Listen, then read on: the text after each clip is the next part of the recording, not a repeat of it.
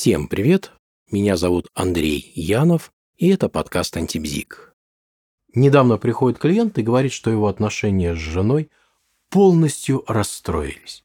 Дистанция увеличилась, и чувства охладели. И он не знает, что делать, разводиться или нет. Но задача психолога – перевести метафоры в конкретику. И вот после прояснения выясняется – что клиент регулярно требует от жены, чтобы та относилась к нему определенным образом. То есть, получается, он выдвигает ей претензии, что она его совершенно не так любит, совершенно не так его уважает, как бы он хотел. И вот на этой почве он регулярно обижается, возникают претензии, все это переходит в скандалы, и развод уже, по его словам, близок. И вот тут мне вспоминается Петр Михайлович Ершов. Тот самый Ершов, имя которого носит Институт театрального искусства. И у Ершова есть понятие деловой и позиционной борьбы. Замечу, что в театре любое взаимодействие на сцене называется борьбой. Деловая борьба – это взаимодействие, ориентированное на конкретный результат. В то время как позиционная борьба – это такое взаимодействие, которое ориентировано на отношения. И, по сути, это борьба за отношение к себе. Помните, клиент постоянно требовал, чтобы жена его любила и уважала определенным образом. То есть клиент всецело погружен как раз в позиционную борьбу. Что примечательно, так это то, что в позиционной борьбе нет победителей, и она бесконечна. Почему так?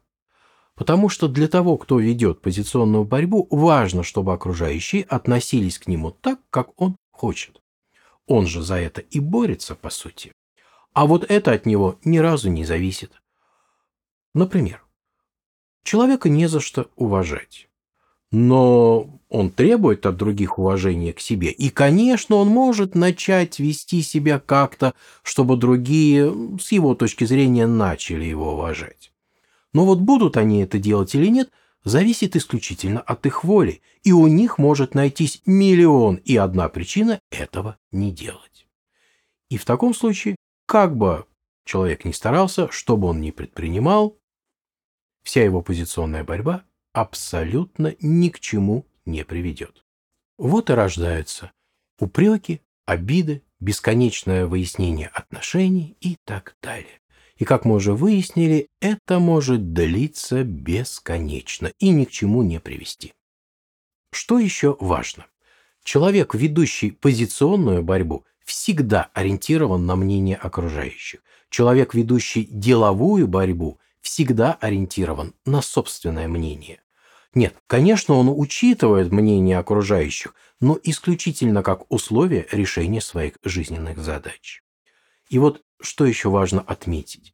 Чем больше человек ведет позиционную борьбу, тем меньше энергии у него остается на деловую борьбу, ведь количество энергии у нас ограничено, а значит такой человек может значительно меньше полезного сделать для себя. Что делать? Отказаться от позиционной борьбы.